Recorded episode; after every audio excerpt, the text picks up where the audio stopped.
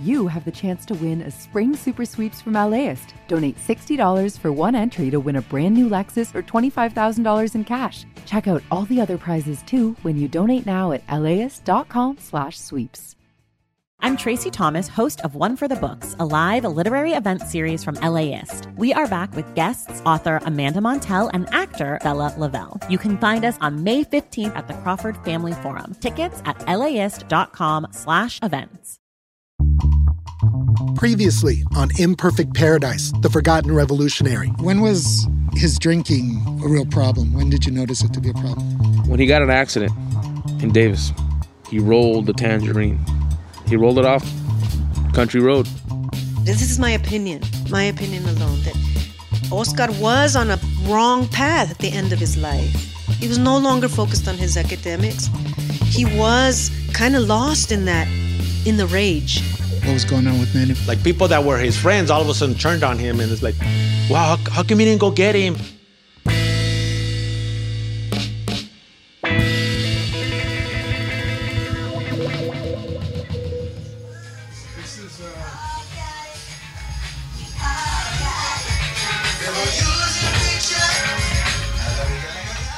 I'm at the UC Davis radio station, where Oscar Gomez used to broadcast his show. This is the original place. The original place. Wow, KDVS. How many watts? We have a lot. we can. We're 50 square mile radius. I'm being shown around by someone who knew Oscar in his college days. Francisco Dominguez is my name. We're at KDVS uh, radio station here at UC Davis.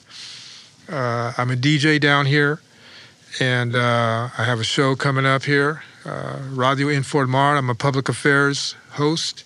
Like so many college radio stations, KDVS is down a flight of stairs in what feels like the basement of the campus. There's a lot of old posters from all the old shows that go way back. Yeah. What's up? What's up? It's DJ Musty, and you are listening to KDVS 90.3 FM. It is now 3:54. I have you guys for another. There are a few couches with students hanging out, rows of shelves filled with records, and the walls are covered floor to ceiling with flyers. Hey, Gary. Hey, how you doing? How you doing, Gary? Fine. How are you? What's All right. up? Gary is the, I would say he's the mayor of KDVS. You know, oh. Self-elected, appointed. he's, he's been here. How many years, Gary? 35? You've been here since 1974. Every how many years do you see somebody like Oscar? Not many. You didn't get much media, especially on Chicano, Chicana issues. And he was right there at the forefront. We meet up with Francisco the next day outside of a grocery store in Sacramento. Francisco says he and Oscar bonded because of their shared interest over indigenous knowledge. But there's another thing I want to follow up on. Something else you said yesterday, Francisco, which I um, I, I want to understand, um, is is from an indigenous perspective. Let me see if I remember correctly, and correct me. Death is heavy. You leave that alone. You honor, you honor death. Okay, you honor death. Death, it is a sacred thing in its own way. And it's not anything to be messed with. And this is just my opinion, you know. Francisco says he remembers activists taking up Oscar's death as a cause. People who he says knew nothing about what happened, but were using the situation to push their own agendas, often without regard to the facts. One example a poem that was read at a memorial for Oscar. Phil reads this poem about the police beating him down and killing him. And there was some marks on one of his wrists or something from where they had him tied and they were beating him and and Phil gets all dramatic. I talked to him afterwards. I said, "Phil, you know, this isn't right." You know, I said, "You're you're stating that Oscar was beaten to death, you know, by the police, a violent death." I said, "Do you, I said, "Were you there?" He said, "No." I said, Do you know that this happened? He said, No. I said, So what's up? You don't do that. And he just got quiet and he said, You're right, Francisco. Yeah. That, that, that, because that's adding to this drama. and not let and not letting him go. According to Francisco, this is one of many narratives that developed after Oscar's death. Some blamed authorities, and some blamed the people in Oscar's life. Look what happened. What happened to his friend Nene? With all the drama, with all the rumors. You have another young man dead. That's two now. That's what I'm talking about. You do not mess with stuff. It's it's it's unnatural. It's not part of being human. You're mess you're doing the wrong thing by by not letting go. There needs to be an ending to this. There needs to be some rest. There needs to be some closure. What does closure look like? For many of Oscar's close friends and family, it's finding the person who they believe murdered Oscar. For Francisco, closure is about letting go, about accepting death and moving on. What do I think of closure? I had thought I could help Oscar's family by finding answers, getting more facts about what happened. But what if by doing so, I'm making them relive their pain after Oscar died? Am I making it harder for them? I don't want to, but it's something I have to grapple with. And I'm thinking of someone else who struggles with that lack of closure. The person that I came to Sacramento to speak to. Someone close to Oscar, a person who says he also was partly blamed for Oscar's death.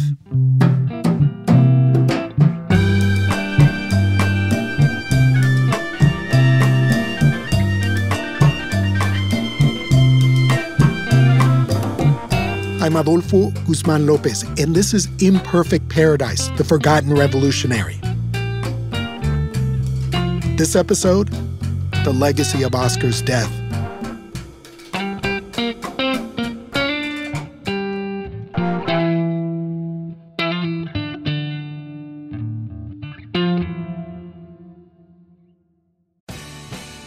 The LAist Spring Super Sweeps is happening now. You can win amazing prizes while supporting your source for local fact based journalism. One lucky grand prize winner will get to choose a brand new Lexus or $25,000 in cash. Other prizes include an electric bike from Juiced Bikes and $1,000 gas gift cards. Your donation of $60 gets you one entry to win, and the more you give, the more entries you get. Donate now at laist.com slash sweeps. LAist has a new live event series with the James Beard Foundation. We Are Where We Eat will go behind the scenes of some of your favorite LA restaurants to find out how and why they do what they do. I'm Austin Cross. Join me for the first event where we'll explore how restaurants help make a neighborhood and we'll all have something delicious to eat afterwards. It's May 22nd at the Crawford. Get your tickets now at laist.com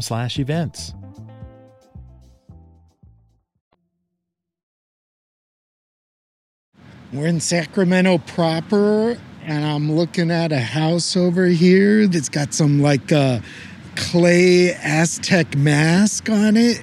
This is uh, Eddie Salas's place, uh, one of Oscar's good friends. Oscar was really tight with Eddie Salas throughout his college years. They sometimes co hosted La Onda Chicana together, and Eddie continued hosting the radio show after Oscar's death.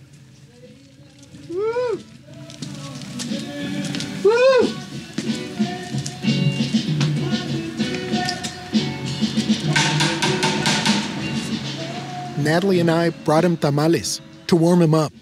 I walk through the door and say a phrase I've heard Oscar and Eddie say on their show. Hey, aquí estamos y no nos vamos. I've heard that before. ya, llegaron los ta- ya llegaron los tamales. Yeah, I know. I know. At six foot six, Eddie towers over me with salt and pepper hair and thick black framed glasses. Inside the house, there's a thin layer of incense. I think it's copal, a type of resin that was burned by indigenous peoples. It has a sharp, piney smell that I remember from my Chicano movement days. Beautiful place. Oh man. Well, it's okay. back. It's a little bit freaking dirty, but it's all I need to come back. This is a museum. Eddie's house is filled with crates of vinyl. There are speakers stacked on top of each other, a record player in one corner, a boombox in another. Eddie was no longer a student when Oscar came to UC Davis in 1990. Eddie was in his 30s, working for the Youth Authority. But one day, a mutual friend brought Oscar around to his house. Oscar right away gravitated, and he started looking through my music. I could tell he was a he was a he was a good guy. In fact, I think I even told him, "Come back. You're welcome here anytime. Come back." And it ended up being that I gave Oscar the keys and Oscar would come over. We used to stay up all night into the next morning, uh, play music back and forth. And he'd eat all my food and he'd write me letters. And then Oscar said, well, let's go to this party. I said, man, I can't go to that party, man. I'm, shit, I'm on. He goes, shut up and get dressed and let's go. So I would go with him. Did you have a good time? Of course. We always had a good time. Eddie saw Oscar's progression from a freshman to a senior at UC Davis. I want to know what changes Eddie saw in Oscar in those years. In his freshman year, he was more uh, focused on academia. By the sophomore year, he was more aware. So he'd taken a lot of classes and he had learned a lot of stuff blew his mind a lot of history. And then in the sophomore year, I think he started working at the at the packing shed. And then he started seeing agriculture in Woodland. This is news to me. I didn't know Oscar was working manual labor jobs. I think his junior year, I would say, was probably his most radical. He was gaining a lot of popularity. So he started seeing things outside of UC Davis he came up with the thing UC Disneyland. They don't really help the people. They're not they're not really focused on on helping farm workers or, or helping anybody else. It's just themselves, you know. And it's a big joke. He would say it's a big, just a big joke. How about the people that live in Woodland? How about the people around here? And then he would, you know, put those things together in his commentary to me about how things were not fair and unjust, and he'd bring it to the radio you know, Raza, the university called the University of Davis, you know, the one of University of California, Disneyland, was, for those of you who haven't heard, they have raised our fees, the estudiantes that go to school on here, they have raised the fees of all the estudiantes. It forces the Raza and people of lower income to go up and get two jobs and go have to, you know, to struggle It's keeping the Raza out. It's keeping us out of education. They think that, you know, oh, they don't need these people to go get an education. We can use these Raza as our workers. We can use these people as our mechanics. We can use these people, you know, as just a gente who are just going to go off and do all our dirty work. Pero sabes qué, raza? It's about time that we realize, you know, all the stuff that they're doing to us aquí in this university and all, and, and with the educational and, uh, system in general. I would say Oscar was like the Pied Piper with the young kids. The kids loved him. They gravitated to Oscar. What about going into his last year? What about his senior year? Oscar was, he'd really evolved as his consciousness was really starting to evolve a, a lot more. He went to Cuba. I'd heard about this Cuba trip before from a few of Oscar's friends, that the trip radicalized his political views. He went with a group that took foreigners to Cuba to support the ongoing socialist revolution. Unlike today in the 90s, the US government put a lot of restrictions on travel there. On his show, Oscar talked about how US media showed the most gruesome and negative parts of the revolution, but that being in Cuba, among its residents, he saw a different side. Here he is on his radio show talking with fellow college students about the trip.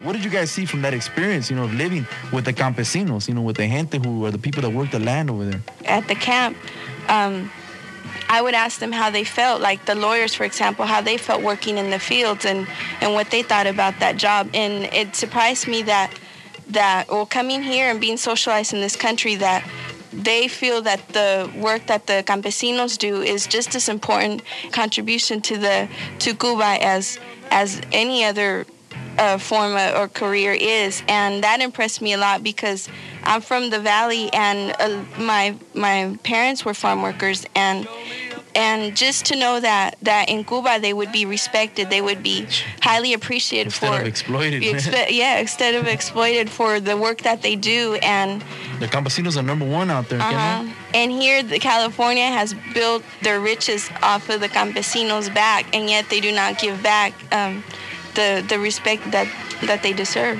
I think it's important to let the people out there know, you know, for a lot of people who don't know what kind of society or system that Cuba runs by, it, it runs under a socialist society, you know, and one thing that was important is education.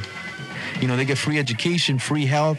One of the most important things that I saw that really blew me away is I saw this veterano guy, this old 60-year-old vato who was there at the camp. His name's Enrique, and what he did is that homeboy opened up his, his um, the vato opened up his shirt, and he showed me five big scars on his heart, you know, five big, you know, from operations that he's had in the heart.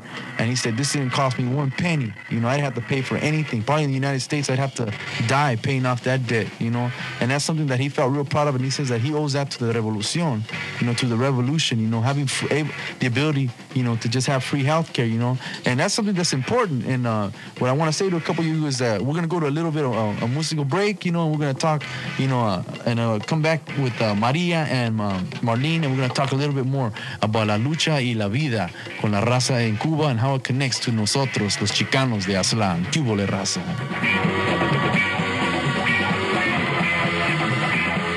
We will be back after this break.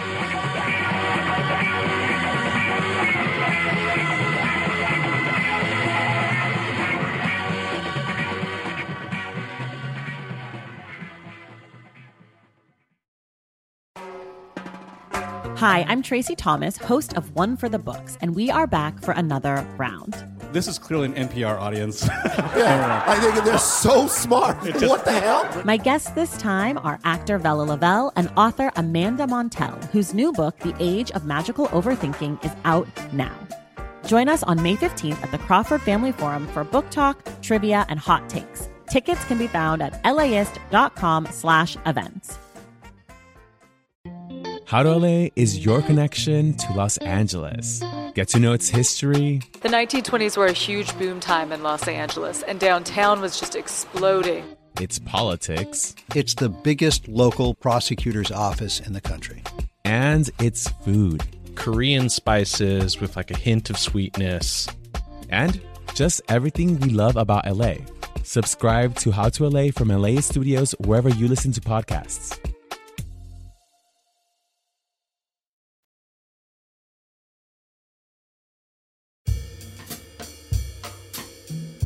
A few of Oscar's friends and family told me they suspected his trip to Cuba put him on some sort of government watch list. The trip added fuel to their theories that people in power had something to do with Oscar's death. We sent a public information request to the FBI asking for any documents in which Oscar's mentioned. We're still waiting for an answer.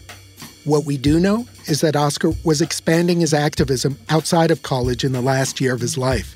And he was starting to think a lot about field workers and others doing manual labor. Eddie Salas says that summer before his death, Oscar worked at a produce weighing station not too far from UC Davis. He wanted to talk with laborers and see their struggles close up. What he learned was different from what he knew from his suburban LA County upbringing low wages, instability, and health issues from being sprayed with pesticides. There were working class people. There were immigrants, you know. There were homeboys. There were he would just, you know, mean he started, you know, getting knowledge from them and learning from them about how they felt about life. And then he'd take it back to the radio. And so Oscar, as a senior, was much more kind of um, mature and also very sure that he didn't want to just get a degree just to say he went to Davis. He was beyond all that now. Know, Raza, it's sad to see what is happening at the frontera. Yeah, that's right, the border today.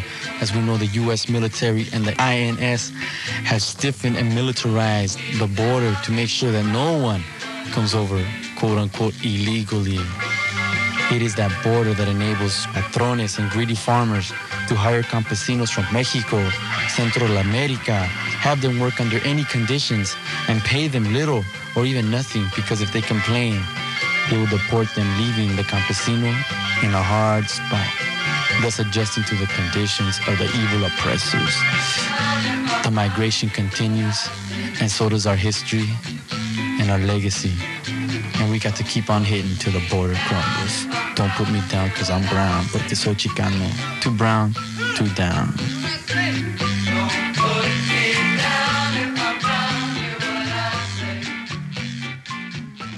At the same time, Eddie says Oscar was starting to grow disenchanted with Mecha, the Chicano student organization that introduced Oscar to activism in the first place. Mecha was going through much turmoil at that time. Much turmoil, and he didn't want to be part of that turmoil. Like internal. Internal politics, yes. Yes, internal politics. And it's always been the nationalists versus the Marxists. And then now you were going to have another group, the indigenous. So there was a third wave. What, what did each group want? Uh, the nationalists were more uh, um, the Mexican American experience.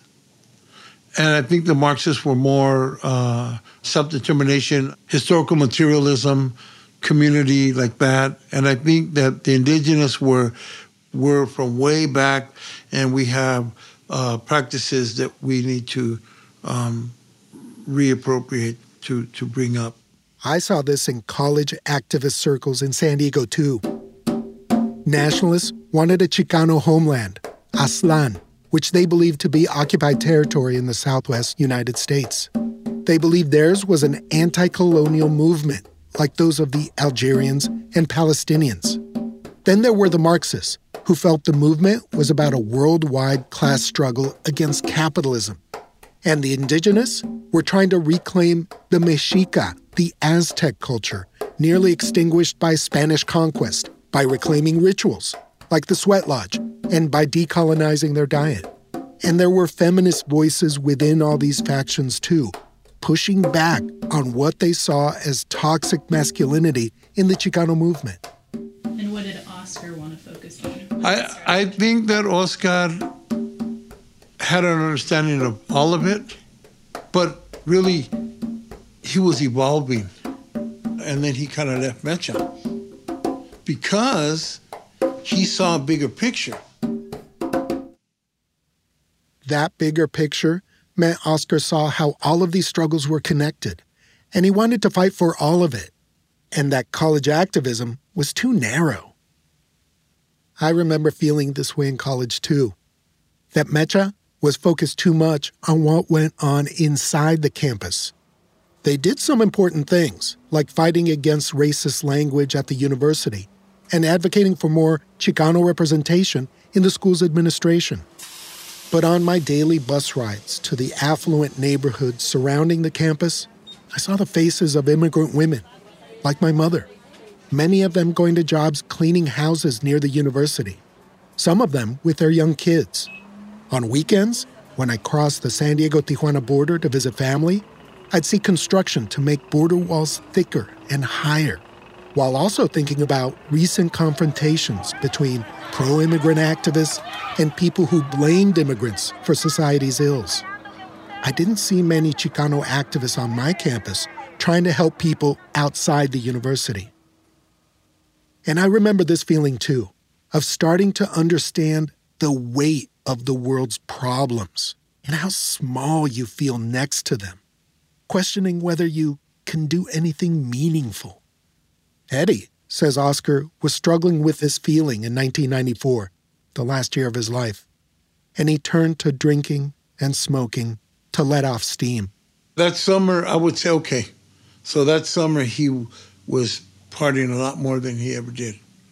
I think that really, in looking back now, that all that was a lot of his frustration and a lot of his, because I think he had been disillusioned with UC Davis and all the Mecha and everything about what he was seeing and what he was understanding that was happening in the community.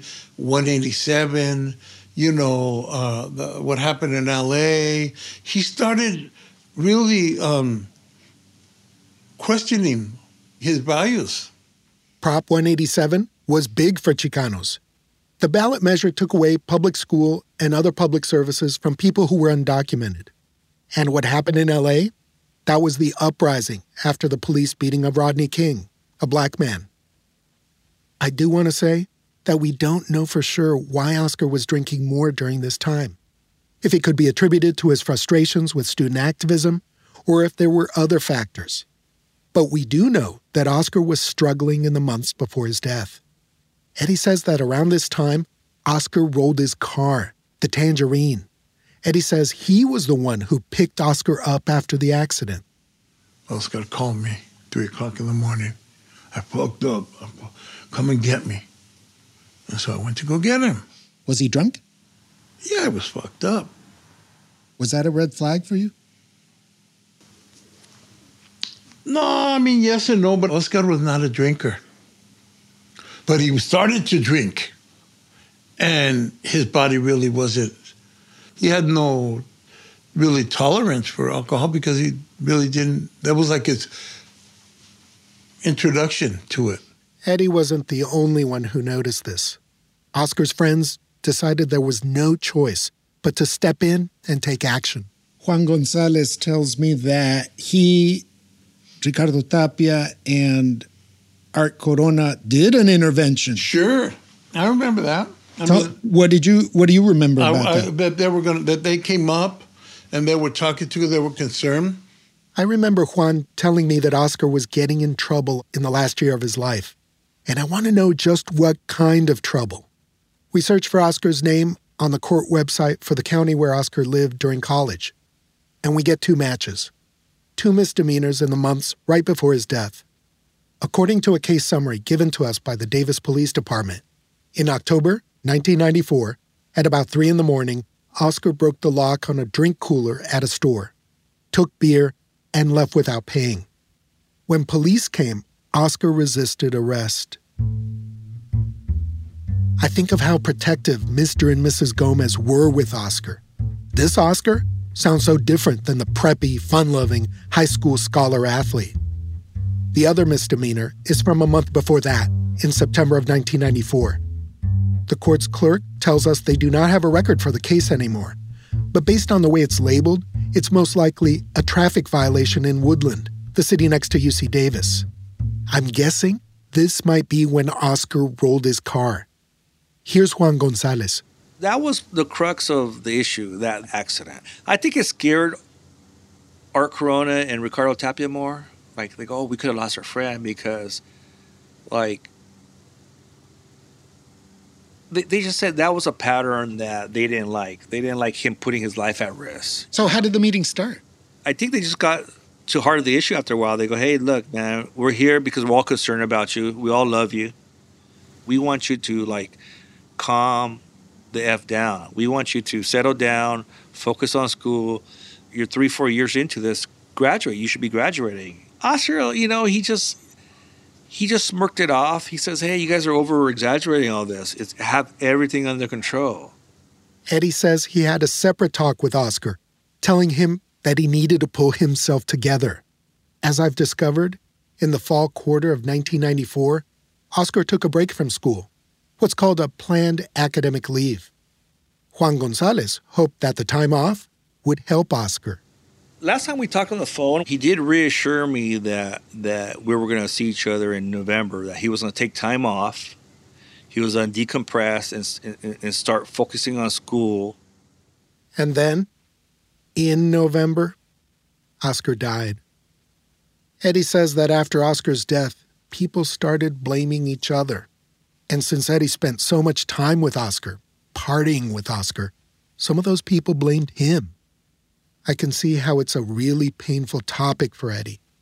But what I'm reading between the lines is maybe some people thought Eddie was an enabler, the older friend who was a bad influence. I wasn't treated very fairly by the cool people because they were younger than me after his death because there was different camps. Those camps um, had theories of how Oscar died. And then others blamed Oscar himself. These young people, they're not really very understanding of life. Oscar this and Oscar that, but it's like, You're missing the point of the human being. Yes, he drank. Yes, he smoked too much at the end, but that wasn't his soul. You can't define him for that. And we're not trying to. No, and I'm not saying that you are, but I, I'm saying a lot of people, I hear that all the time. What was Oscar doing there? Why was he doing that? You know, it's like, come on, fuck. Eddie, I don't want to. I don't want to bring up. It's painful, I know, but um, can you share something of what your emotions were? I was fucked up. I was pretty fucked up for a long time. Eddie says a few of his friends saw how much pain he was going through. They told me, Eddie, you didn't kill Oscar. It's not your fault. You know? Why would they? Well, because I think they thought that I blamed myself because, like I said, you know, I talked to Oscar all the time and we kind of, when he was, you know, he's getting fucked up, What I'm thinking about here is how much pain was caused by people pointing fingers at each other after Oscar's death. It reminds me of what happened to Oscar's friend Noel, Nene Huerta. But when I bring up Noel to Eddie, Eddie echoes what others have told us that he thinks Oscar was murdered and that Noel knew something about it and didn't speak up. I believe that some people know that there was people there that have information that they never shared. And I'm just going to say straight up, Nene. He was there and he knows. Eddie, is there a possibility of a scenario in which there are two tragedies here the tragedy of the Gomez family and the tragedy of the Huerta family in the loss of those two men?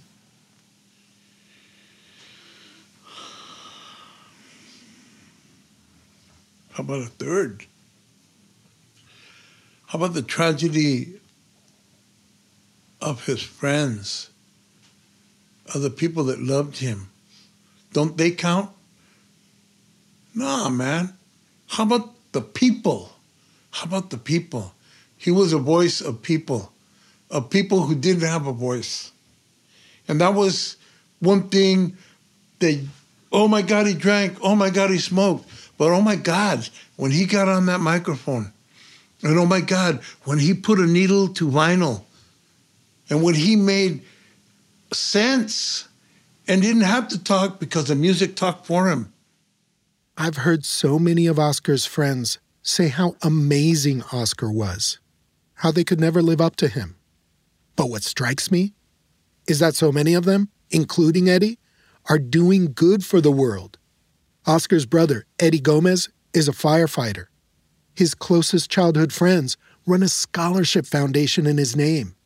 His radio show fan, Rosanna, is a social worker. And what's your profession now? Since March of 1976, I work with youth.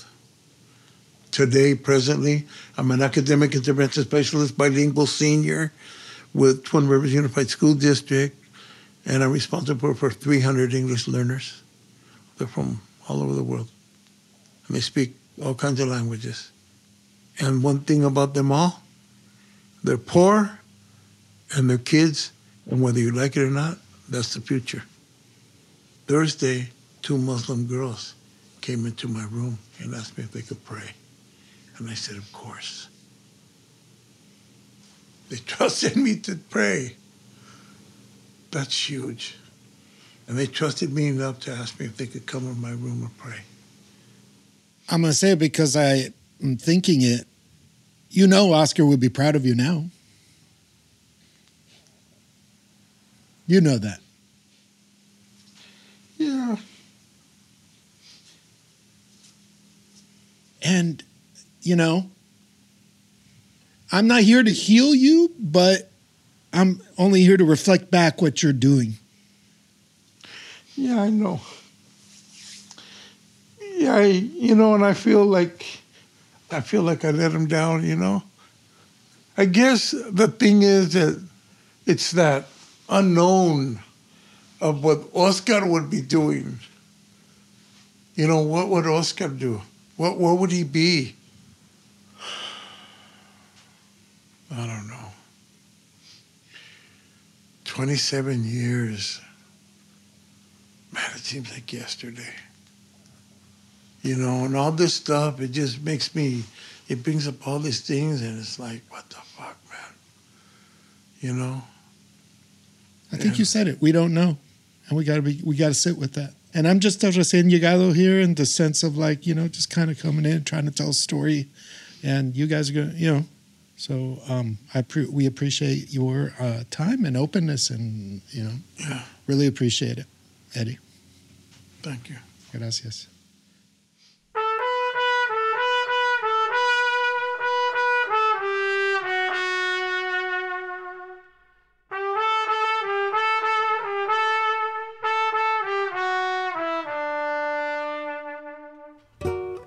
Oscar, I'm starting to see the human underneath your radio persona, below the homeboy clothes and the intense stare.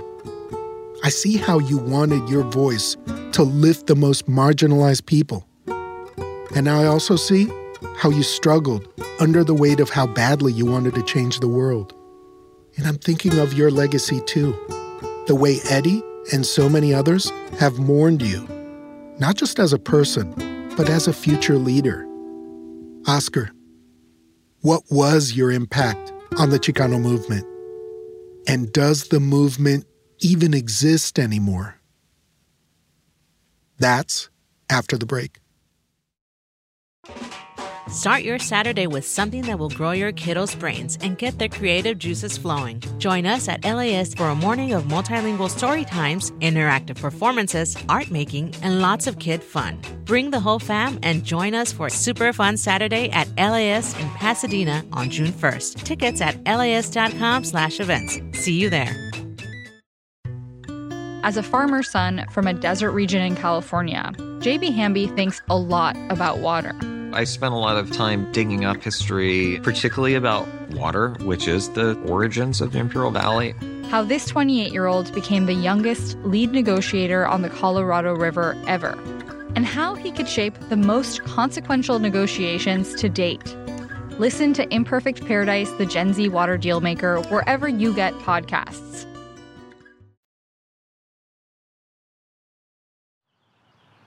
I meet Yvette Ale Ferlito at a small park near Dodger Stadium. One of the reasons I want to talk with Yvette is because I've heard from various academics and activists about how Oscar's death was a loss to the movement. But I've realized I haven't talked to anyone who's doing organizing work today. Yvette is just that person. I am the Director of Policy and Advocacy at Dignity and Power Now and the co founder of La Defensa.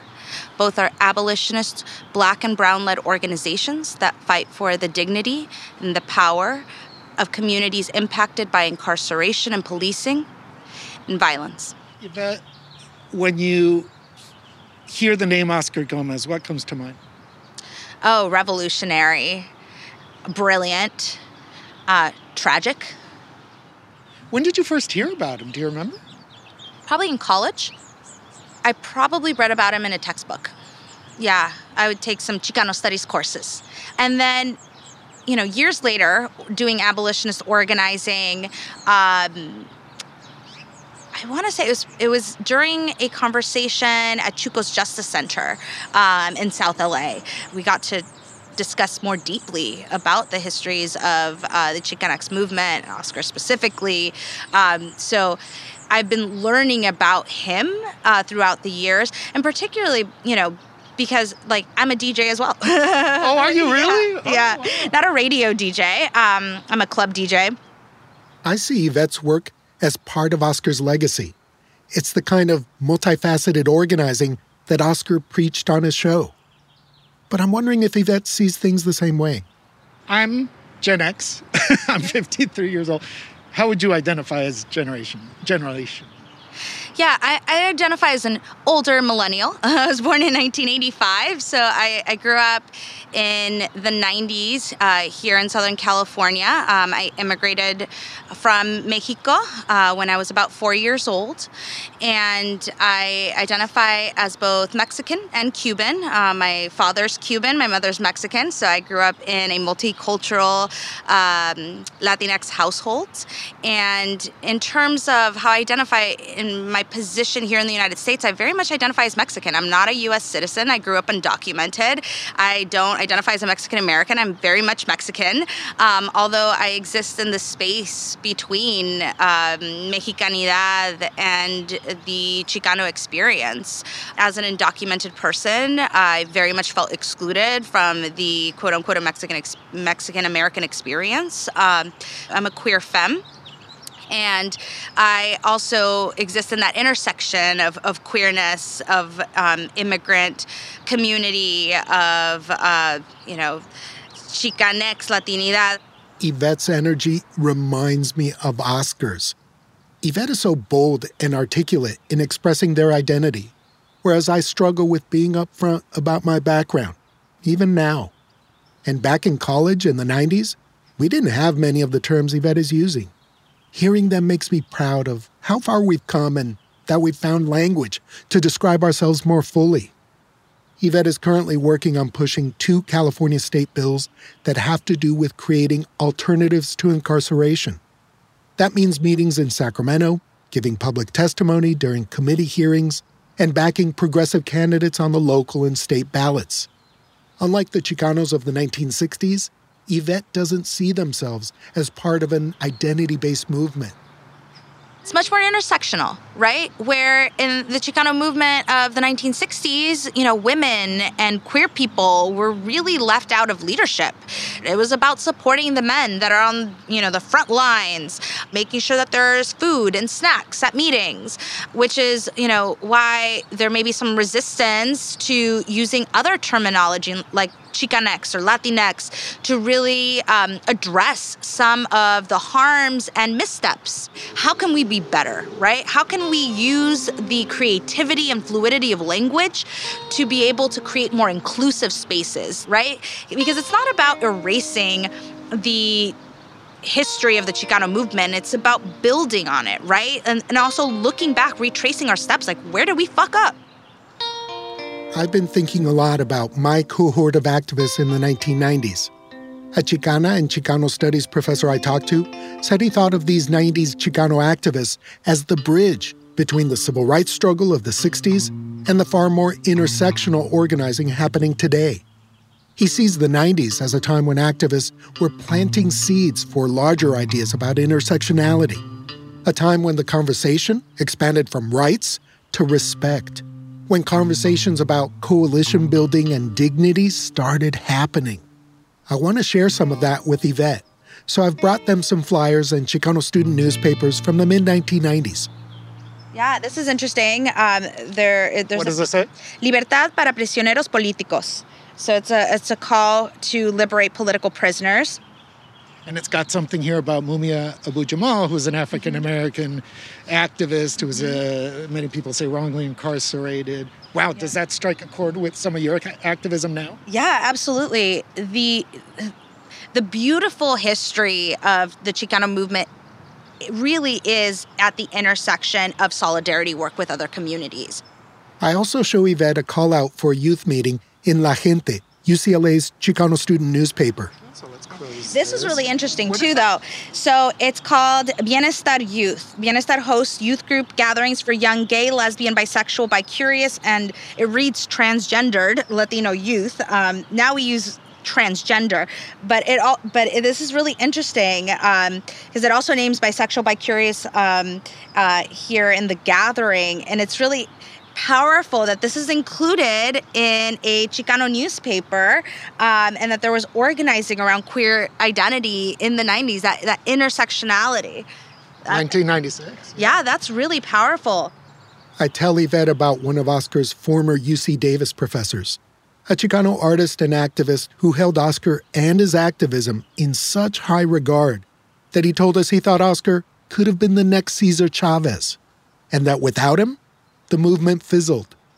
He said, you know, the Chicano movement could have been a lot more if there were more Oscars, and he feel he feels like there haven't been.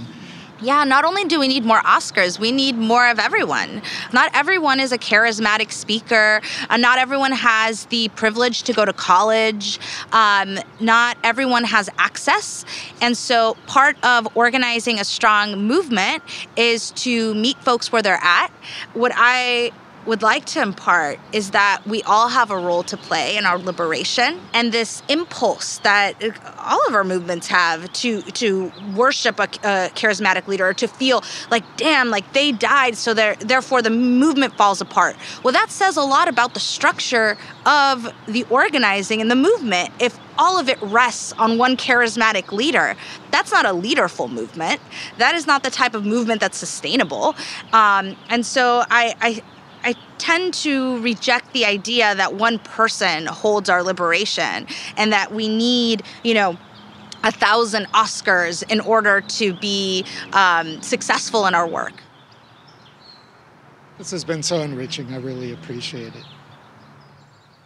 I stay in the park, and the word liberation, as Yvette said it, echoes with the wind and the birds. I feel a sense of pride in seeing the legacy of the Chicano movement through Yvette's work. I also think about Oscar and whether he'd agree with Yvette that a movement should not put so much hope on one glorified leader. Maybe he would have bristled at being seen like that in the first place. And I feel validation in the way Yvette framed the movement that you don't need to feel inadequate because you're not Oscar, that there's a need in the movement for everyone laborers, social workers, and public radio reporters. And I'm still thinking about my desire to know the truth about what went down the night Oscar died and about the people who were there. It was like 2, 3 in the morning, and they were saying that I took him to go dump a body. I was like, what? That's in the next episode.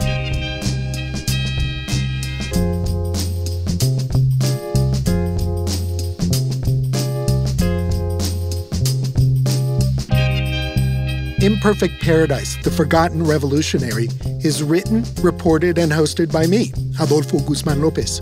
Natalie Chudnovsky is the lead producer, and our associate producers are James Chow and Francisco Aviles Pino. Editing by Audrey Quinn. The show is a production of LAist Studios. Antonia Cereijido and Leo G are the executive producers for LAist Studios. Fact checking by Audrey Regan. Mixing by our engineer, E. Scott Kelly and special engineering thanks to Sean Campbell. Our music supervisor is Doris Anahi Munoz.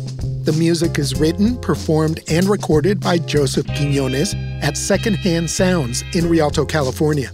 Our website, LAist.com, is designed by Andy Cheatwood and the digital and marketing teams at LAist Studios. The marketing team of LAist Studios created our branding. Thanks to the team at LAist Studios, including Taylor Kaufman, Sabir Brara, Kristen Hayford, Kristen Muller, Andy Orozco, Michael Cosentino, Emily Guerin, and Leo G. Imperfect Paradise, The Forgotten Revolutionary is a production of LAist Studios. Support for this podcast is made possible by Gordon and Dona Crawford, who believe that quality journalism makes Los Angeles a better place to live.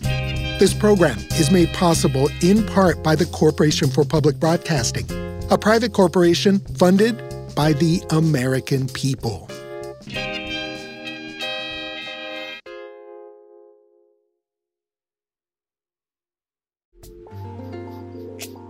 This program is made possible in part by the Corporation for Public Broadcasting, a private corporation funded by the American people.